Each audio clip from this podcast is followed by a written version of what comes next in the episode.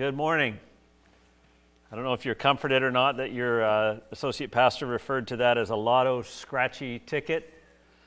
Um, but I, I, think that's good. That's a good example of what's going on there. We're excited about uh, the, these kind of things. It's, it's a different, see, different time in our church lives, the, the things that we're going through now. But um, we're, we're trying to creatively help you commit to worship, learning, mission, and relationships. And we hope that. Um, you can take advantage of some of that. We're, we're in Mark 8, 9, and 10 again today. Um, it's, it's our season focusing on the Gospels, and if you've been around, you realize we've been talking about Mark's version of what I call the misunderstood Messiah, that Jesus was not what the people were expecting. And in, in the first eight chapters, there's story after story, rapid fire, where they saw before their eyes uh, the acts of Jesus that confronted them with whether or not he was the Messiah. And then last week we kind of focused in on chapters 8, 9, and 10, which is it's a narrowed focus just to the disciples. And three times we saw last week Jesus helps them understand what it actually means for him to be the Messiah. This week we're going to come back to those three chapters, 8, 9, and 10. But I want to look at a text. The main part of what we're going to do today is a text right in the middle that we, that we skipped last week purposely. Um, uh, the story is a bit unusual, but it, it's a part of the disciples grasping who Jesus is. It's, it's the transfiguration. They go up to the mountain and Jesus is transfigured, and Matthew, Mark, and Luke all tell it. But Mark does something in this section that narrows to the disciples of chapters 8, 9, and 10 that I think is important to help us understand the story of the transformation or the transfiguration. And to get that, we have to get a little technical in the way we approach the text. And, and uh, it's, it's nothing that technical, so don't worry. But I, I want to start by looking at the organization of the text. He's put these three chapters, 8, 9, and 10, together in a certain way. And we often forget that the writers, when they do this, they're not just relaying the chronological events of Jesus' life. Sometimes it's chronological, but sometimes they put the stories together in thematic ways to emphasize the points that they're trying to get across. And these chapters are a really good example. Uh, you'll remember this, this section on the disciples starts with what last, I called last week the biggest question of all. It's the question for the disciples. Not what do people say, what do people say about who I am, but, but really personal in Mark 8 29, what about you? He asked, Who do you say that I am? And last week we talked about how in these chapters 8, 9, and 10, Jesus is, is trying to open their eyes to the fact that he is the Messiah and what that actually means. But there's something I left out last week. There's two miracle stories, one at the beginning of this section and one at the end of this section, that I think are really important.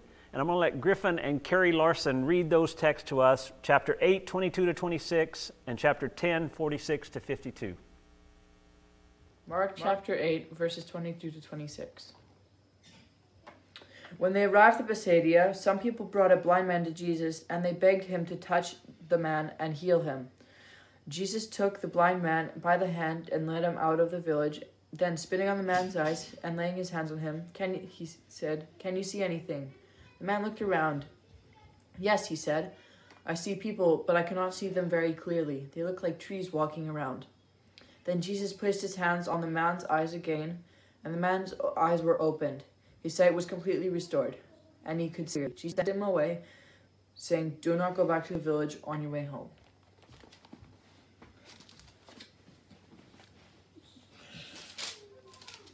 Mark chapter 10, starting at 46.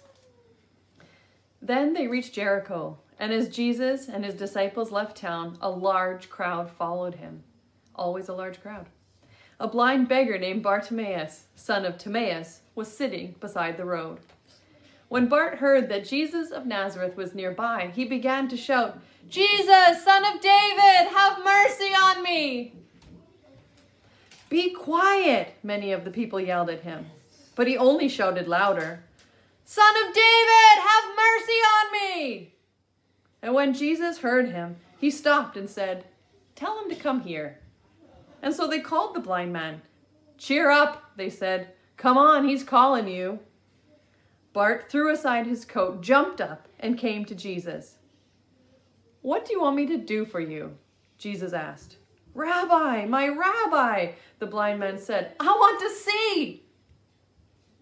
And Jesus said to him, Go, for your faith has healed you. And instantly the man could see, and he followed Jesus down the road.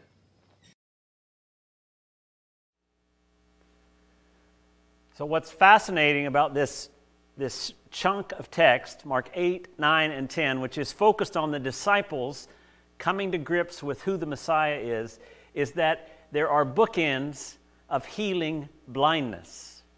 Two short stories, like I say, not necessarily chronological. The first one in Mark 8 that Griffin read, this, this unnamed man in the town of Bethsaida, and they brought him to Jesus. Some people brought him to Jesus, and Jesus took him by the hand and led him outside the village. And then, in a very COVID unfriendly action, Jesus spits on his eyes and then puts his hands on him. And then he says, Do you see anything? And the man says, I see people, but they look like trees walking around. Now, I don't know about you, but that's weird to me. Like, was Jesus distracted and he just didn't have the juice in him? Was it, part? why didn't he just heal the guy? Does that make sense? It, it doesn't make sense to me. It's not like Jesus just thought, oh, sorry, I didn't quite go all the way, right? There's something going on here. And, and I've always wondered why. And, and maybe Jesus is doing this in a certain way, or at least it happened this way, and Mark puts it here to convey the idea that sometimes it takes multiple touches to be clear, for us to be able to see. In verse 25, once more Jesus put his hands on the man's eyes, and then his eyes were opened, his sight was restored, and he saw everything clearly. Then there's this second story in chapter 10, verse 46 to 52. And this time we know the guy's name, it's Bartimaeus. And the story plays out very differently. Nobody's bringing him to Jesus. In fact, they try to shut him up. But what does he call out? Jesus, son of David, have mercy on me. A clearly messianic reference, son of David and, and what's interesting here is the blind man could see very clearly what the disciples were struggling to grasp that, that what Messiah was here. And he keeps calling until Jesus tells him to come, and Jesus says, What do you want me to do for you? And once again, that's one of those things where I'm like, What is going on there? Like, he's blind. What do you think he wants to do, you to do for him? And, and he says, I want to see. And Jesus heals him. Now, in this case, immediately he receives his sight and he follows. There's no touching, there's no spitting, anything like that. Two unique stories. And, and remember, Mark, Mark is this rapid fire storyteller. He doesn't give a lot of details, but why does he give these details? Right? I think Mark puts them here to help us understand that in, the, in between these two stories, the disciples' eyes are being opened gradually. They're being healed ever so slowly of their own spiritual blindness. He's helping them see what it means to be the Messiah. And then, in between, comes the story that's our main focus today, chapter 9, 2 to 13, on the Mount of Transfiguration. The Mount of Transfiguration, I'm going to ask Tim. I'm getting a phone call. Ha ha. I'm going to ask Tim to read that one for us. Chapter 9, 2 to 13. Mark chapter 9, verses 2 to 13. Six days later, Jesus took Peter, James, and John and led them up a high mountain to be alone. As the men watched, Jesus' appearance was transformed and his clothes became dazzling white, far whiter than any earthly bleach could ever make them, even better than Clorox. Then Elijah and Moses appeared and began talking with Jesus. Peter exclaimed, Rabbi, whoa, this is good. Let's camp out. We'll make three shelters uh, one for you, one for Moses, one for Elijah. He said this because he didn't really know what else to say, and they were all pretty scared. Then a cloud overshadowed them, and a voice from the cloud said, This is my dearly loved son. Listen to him. Suddenly, when they looked around, Moses and Elijah were gone, and only Jesus was with them. As they went back down the mountain, he told them not to tell anyone what they had seen until the Son of Man had risen from the dead. And so they kept it to themselves. But they often asked each other what he meant by rising from the dead. And then they asked him, Why do the teachers of religious law insist that Elijah must return before the Messiah comes? Jesus responded, Elijah is indeed coming first to get everything ready for the Messiah. Yet why do the scriptures say that the Son of Man must suffer greatly and be treated with utter contempt? But I tell you, Elijah has already come, and they chose to abuse him, just as the scriptures predicted.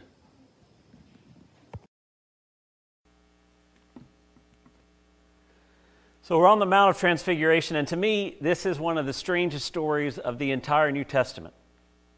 Jesus takes three of his disciples up on a mountain. Most likely it's Mount Hermon at the northern part of Israel, near the headwaters of the, of the Jordan, and he was transfigured before them. Now, how many times in the past month have you used that word transfigured in a sentence? We never use that word, right? That's, that's not a common word. So, what does transfigured mean? I'm just going to make an announcement here. Carter Perry, if you're watching us on TV, stop FaceTiming me because you're interrupting my notes over and over and over. So he's got these guys, they're on the mountain, he's transfigured. The Greek word for transfigured is metamorpho, which we get metamorphosis from, to be changed completely, to be transformed, like caterpillar to butterfly. And his clothes become dazzling white whiter than anyone in the world could bleach them, and there appeared before. Here, Jake, take this phone away. This is really, I've never had this happen before. Thank you, Carter Perry, for adding to my life in so many wonderful ways. Anyway, back to the, the text. His clothes became dazzling white, whiter than anyone in the world could bleach them. And there before him are, uh, uh with, with him are Elijah and Moses uh, talking to him. Now, these guys, Elijah and Moses, have been dead for hundreds of years. My question, too, as I read the text, is how do the disciples know it's Elijah and Moses? They've never seen Elijah and Moses, right? And Peter, at this moment, wants to build these booths, these little mini tabernacles. It says they were so frightened he doesn't know what to say, but he still comes up with a thing to say. And then the cloud comes and envelops them. If you're familiar with the Old Testament, that's what happened when the glory and the presence of God showed up. The cloud came into the temple or the tabernacle and enveloped them. And a voice comes from the cloud This is my son, whom I love. Listen to him. And suddenly, all they see is Jesus. And they head back down the mountain with Jesus saying, Hey, don't tell anybody about this until after I'm raised from the dead. I mean, it's, it's just a weird story. And it's, it's powerful. It's, it's hard to believe. It's, it's hard to understand. And I want to make sure we're not misunderstanding the mountaintop. Okay? It, it's an important story to grasp, and there's a lot of truths, I think, in this passage um, that we call the transfiguration, and, and I want us to grasp them and apply them. But I also want to hone in today on what I think is what's underneath all of these different application points in the moment, right?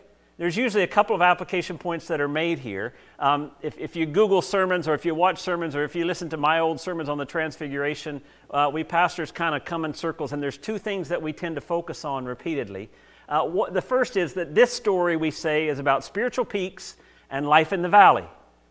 Many people see the story from the life of Jesus and they say something like this to apply it. There are times in our relationship with God when we have these, we truly experience Him in this deep and powerful way. It's, it's a moment, it's one of those, those times they call them thin spaces when it feels like the curtain between heaven and earth is, is very, very thin, and we, we have this glorious experience of God. And it's important and life changing, but you can't expect to live on the mountaintop forever. Life happens down in the valley. And the, the disciples have that moment, but they have to come down and live in the real world. And, it, and it's good and it's true that, that there are moments sometimes in our life when we feel the presence of God, but we can't expect all of our Christian life to be like that. We have to live in, in the reality that we live in.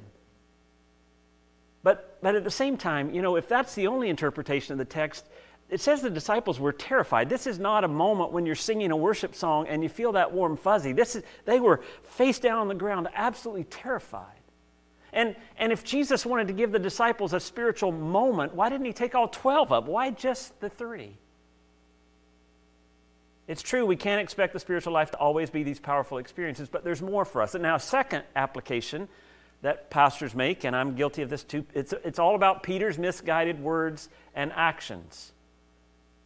Peter tries to freeze the moment. Hey, Jesus, let's stay here. And I love this. He's too terrified. He's so terrified he doesn't know what to say, but he has something to say anyway. Let's, let's build these tents. Let's stay in this moment. And in those sermons, the point becomes this, let's not try to micromanage God. Just listen, follow, Don't try to make this, don't try to make everything work out. And, and that's a great application point, too. I'm going to get to a little bit of that at the end, right? But I want you to realize that there's something deeper than both of those points going on here. That this is not about a single moment in time, it's something bigger than just this moment. Now, I mean, like Moses and Elijah are there, right? Uh, and, and that's the law and the prophets, and at the end of it, all is left is they see Jesus. He's kind of superseded, or at least uh, gotten their endorsement of the law and the prophets. That's, that's a big story in the past. And then in the future, you know, he ta- he's talking about this Elijah that is to come, and, and we think he's referencing John the Baptist. There's a glimpse of something that's been going all along. There's a glimpse of something that's going to continue to happen, but it's more than about this moment. And, and I think the underlying message, if you want to get to the, what I think is the heart of the application for that moment, is Jesus was helping them in seeing the reality behind their experience. What do I mean by that? They saw Jesus in all his glory. And if there's only one thing you remember from today, other than the fact that Carter Perry keeps interrupting me with his FaceTime calls, is that even if you miss everything else, just get this sentence. I'm going to say it three times, so you're going to get it. It's not on the screen or anything, but you're going to hear it. We have to realize that it was a moment of seeing and not a moment of glory. The moment was them being actually able to see the glory. Not that Jesus was glorified for a moment, but that they could see the glory that he actually had. Their eyes were open to Jesus as he is. See, the truth and the glory and the majesty of Jesus wasn't that moment. Oh, look, look what he is now. Look what he's been received. It was the reality that, they, that was always there, and they could see it for the moment. We have to realize it's a moment of seeing and not a moment of glory. Now, um, one of my cool things I like on the internet is what they call perceptual art. It's when there's an art installation that when you look at it from a certain perspective, you get a picture. But you have to be at that certain spot. There's, a, there's an artist, very talented, Michael Murphy. We're going to show you just about a minute and a half of his work to, to help you understand that. These images that he's putting up there are always there, but you have to move to the right place to be able to see them, right? And what happens on that mountain is the experience of a reality that is the reality, even though they couldn't see it. The fact of Jesus being God and all that that entails, and the glory and the power and the majesty, was true every single second of every day that they walked with Him. But their perspective needed to be the reality behind their day to day experience. And part of that was what they saw, and part of that was what they listened to. See, that's why on the mountain, seeing Jesus as he truly is and being enveloped with this cloud of the presence of the glory of God, their ears heard the call to listen. Verse 7 This is my son whom I love. Listen to him. See, Peter gave it his best shot at honoring God, God in the flesh. But God says to Peter, Peter, all you really need to do in response is to listen. You know, sometimes in the church or in our Christian life, we work so hard to get things done for God. We want to do good things. And, and there's nothing wrong with doing good things. But very often we're running ahead of the listening and trying to, to do. We're trying to build the tents and the tabernacles and capture the moment and make sure it works instead of actually listening. Have you ever gotten gifts from people? Like sometimes you can get an expensive gift from someone, but it's obvious in the gift that they don't know you at all or they've not listened to, to who you are or what you want. Or then you might get a, an inexpensive gift, but it's so thoughtful. You just realize that person knows me, they've heard me, right? And the call for us is to listen first to Jesus and what he's called us to. Following the Messiah means aligning all our life with Jesus as the center of reality. I love verse 8. Suddenly, when they looked around, no, they no longer saw anyone with them except Jesus. He was all that was left. Moses and Elijah were gone. the white, blinding light and the cloud was gone. But the message of that moment was that the Jesus that they had seen, that they had walked up the mountain with, that's really all that they needed. And they don't get it. It's clear from their conversation as they head down the mountain. But the point of the transfiguration is that the guy walking beside them was God in the flesh, even if they couldn't always see it fully and that listening to him was what they really needed to do. And so, as we live in the valley here, the Fraser Valley, day to day, in this pandemically crazed, politically unstable world, this moment on the mountain calls us to living with our eyes open. That's what we want to be doing. What was true for them is true for us. The call as followers of the Messiah is to be open to having our eyes open, to see Jesus for who he is all the time. It's what Paul was calling us to in 2 Corinthians 4. So we fix our eyes not on what is seen, but on what is unseen. For what is seen is temporary, but what is unseen is eternal. We fix our eyes on what is unseen. To live with our eyes open is to understand and live out of this fact that the transfiguration is reality, not just a moment. It's reality. We have to realize it was a moment of seeing and not a moment of glory. The glory is true each and every second, whether we see it or not. You know, if you read the Psalms, it talks about the glory of God. The, the heavens are declaring the glory of God, and the, the day after day they pour forth speech. You, you see that all throughout Scripture, that the earth is filled with the glory of God. And then Habakkuk, the prophet, in Habakkuk 2.14, I, I don't have this one on the screen because it just hit me yesterday. He says, one day the earth will be filled with the knowledge of the glory of the Lord as the waters cover the sea. What he's saying is the glory is there, but one day we're all going to see it fully.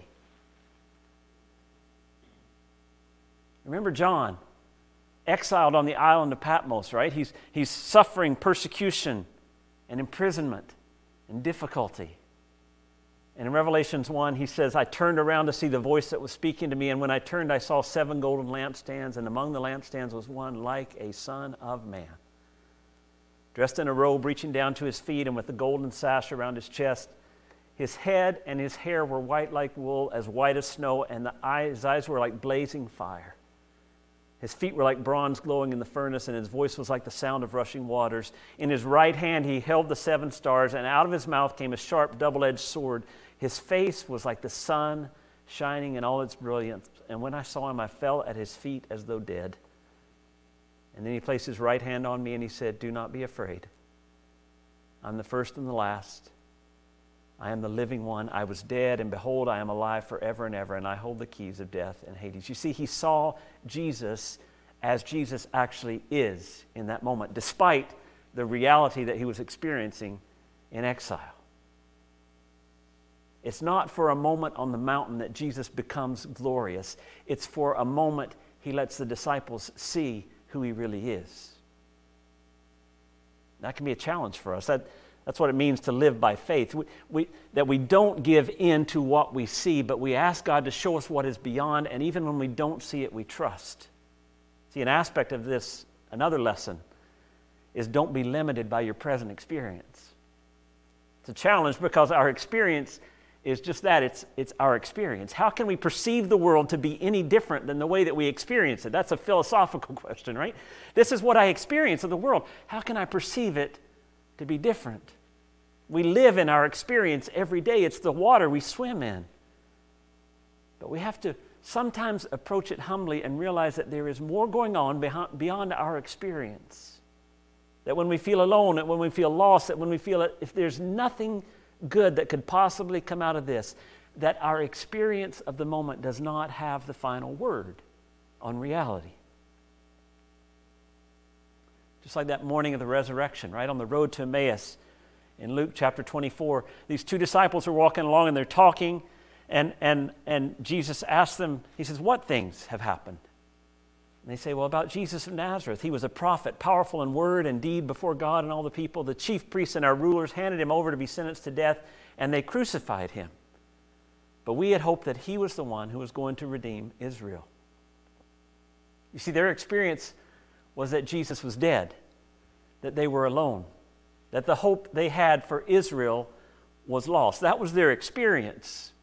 Very heavy, very real, very tangible for them. And yet, at that moment, they were walking with the resurrected Jesus. He had never been closer, he had never been more in charge of reality than at that very moment. All of that was true, that he was the one that was alive, even though their experience told them the exact opposite. And I mean, I know our, I'm in our experience too. I, I know, I, because I love you guys and you trust me as your pastor, and Jake, Jake and I know the experiences that you walk through. We, we, we see them, we walk along with you sometimes.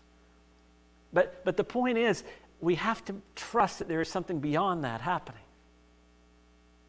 We have to be humble in that. And one thing that comes with that humility is don't seek to manage the glory. And this is where I'm going back to the old application, but that's okay. We, we don't do well with glory. it's, it's so out of our control. In fact, the Hebrew word for the glory of God is kavod, and it means weight or heaviness, right? It's something that, that, that weighs us down. And we usually feel intimidated or, or like we should do something or respond when we feel the glory of God in a deep and powerful way. It's like, uh, maybe I understand this more than, than others, but it's like the teenage boy when his, the girl he has a crush in walks in the room and all of a sudden he can't think of anything to say. He stumbles over his words, or, or, or even worse, he says so much and it sounds stupid what comes out of his mouth. He, he can't handle that moment. When we encounter the glory of God, we become like these foolish people. We feel like we need to do something with it. Peter, last week, you know, Jesus says, Hey, look, this is what Messiah is. They're gonna, they're gonna, I'm gonna be arrested and, and persecuted, I'm gonna die. And it says in Mark 8:32, he spoke plainly about this, and Peter took him aside and began to rebuke him. Peter couldn't handle the glory. He's got to do something with it. And again on the mountain, hey, let's build three tents. He didn't know what to say. So he said something anyway. Right? The heaviness of God is hard to deal with, and it's not something that we manage or control. We have to let it be. We have to be with it, even if it's overwhelming. In Matthew's version of the Transfiguration story, in Matthew 17, he says, When the disciples heard this, this voice, this is my son, whom I love, listen to him, they fell face down on the ground, terrified. But Jesus came and touched them. Get up, he said. Don't be afraid. And when they looked up, they saw no one except Jesus. This moment, this heaviness, the glory of God knocked them flat. But Jesus comes and he touches them. He says, Don't be afraid. Guys, this isn't something you manage. This isn't something you control. It's something that is, even if you don't get it. Well, so what do we do? what do we do when we get glimpses of this reality beyond our experience? We listen and we tell the story. This is my son whom I love. Listen to him. And even as they go down the mountain, Jesus fully expected them to tell the story, but he tells them, wait until after the resurrection. And I, I think that's most likely because the presence of the Spirit needs to be in people when they hear these stories because you can't explain it, you can't understand it, you can't grasp it. But they did. They listened, they told the story we see in the early church in Acts 4. Peter and John called on the carpet before the religious leaders. And they tell them not to talk anymore. And Peter and John say, Judge for yourselves whether it's right in God's sight to obey you rather than God, for we cannot help but speaking about what we've seen and heard. They tell the story, they listen, they tell the story. So, what does the Transfiguration say to us? It says, even though we are often blind to the glorious power of God and its presence with us each and every day, God can open our eyes at times to see beyond. And that by humble faith and trust, we learn to rest in, in, in what lies beyond our experience. And we don't have to manage it, we don't have to explain it, we don't have to mediate it, we don't have to make excuses or try to control it. You know, it's funny, I, I, see people and they have spiritual conversations, and one person's had this powerful experience with God, and you can see the other person trying to, well, maybe this or maybe that. Just let it be what it is you don't have to explain it away. You don't have to just, just, it is. We have to listen in our own experiences and we have to tell the story of how God has transformed us, how we've experienced His presence. And, and, you know what? The reality is, most of the time, we don't even get it. If you've had those moments, whatever they may be, simple or profound, it's very hard to put it into words sometimes. And it, what's interesting to me is Peter, James, and John all wrote books in the Bible, they never told the story. Like it got passed down, but they never wrote it down because sometimes it's just hard to actually put pen to paper and explain what happened on the mountain there. You may not be able to either. Sometimes when you're trying to tell the story, you may have to say things like, you know, I had this and I really can't explain it. I can't explain it. I know it doesn't make sense. Yesterday, we, um, we did family memorial for, for Barry Mansfield. And I'm sitting in the room there with the family over on one side and, and Jake and I over on this side far away. And, and it was just one of those moments because you, I'm going to get choked up talking about it, but it, there's sadness in the room. There's, we're, we're, we're all sad because Barry is not with us. We've lost what a gift Barry was, right? But, but I look at his family and I look at at, at the reality of the legacy of the life that he's lived and the hope that they have in this. And, and you just realize there's, there's something profound happening here. There's this mix of sorrow and sadness and incredible joy. And, and how do you explain that? How do you put, you don't put that into words. There, there's a glimpse of the glory of God behind a traumatic, difficult experience. And sometimes you say, you know what, I wish I could help you see what I see, but I'm just going to tell you my story. And all of that is okay. If you can't explain it, just listen, say what you can, and leave it. Because behind whatever words you share is a glory of a God who desires to be known. And, and the prophet Habakkuk says, you know, one day, one day there'll be a day when the earth will be filled not only with the glory of God, but with the knowledge of the glory of God, the way the waters cover the sea. And that's something you can count on. That's something you can take to the bank even when your own experience is hard to describe or explain. Let's pray. God, we, we want to see your glory in as much as we can handle. We want to be able to not be so paralyzed by our experience. And even as we feel overwhelmed by experiences, we want to be able to humbly trust that behind it somehow you are the God of power and glory and might who is driving the universe to your conclusions give us a gift of faith to see. Help us to fix our eyes not on what is seen, but on what is unseen.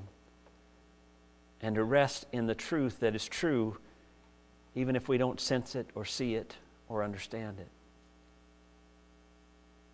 We pray that, that, that in those moments that we do have, where we feel like we've gotten a glimpse, where we've tasted your love, your grace, your power, your mercy, whatever it may be, that we can quiet our hearts and listen to that moment, to what you would say. And that as time goes on, we can tell that story. Even if people don't get it, even if we feel like our words are really futile, help us to, to listen and tell the story of your reality, the glorious God who one day will fill the earth with the knowledge of that glory. Help us to tell that story in ways that your Spirit can kindle flame and fire in others that hear it and transform their lives even as you are transforming us day by day. In Jesus' name, amen. I, really believe that the words that we say, I'm, I'm not some mystical guy that believes you create reality, but I think the words that you confess with your mouth shape the way you think. And I would, I would encourage you to, to open your Bible sometime this afternoon, grab an index card, and write down this Habakkuk 2.14 and, and let that be the statement that guides you. Sometimes it's a prayer of, of great confidence. The earth will be filled with the knowledge of the glory of the Lord as the waters cover the sea. And sometimes it's a prayer of desperation when you just can't see it, but you're trusting that one day the earth will be filled with the knowledge of the glory of the Lord as the waters cover the sea. I, I, would encourage you, write that down on a card, stick it in your pocket. And in those mountaintop moments or in those deep, deep valleys, pull that out and just confess this is what I believe. That one day the earth will be filled with the knowledge of the glory of the Lord as the waters cover the sea. That's my prayer for you. Amen.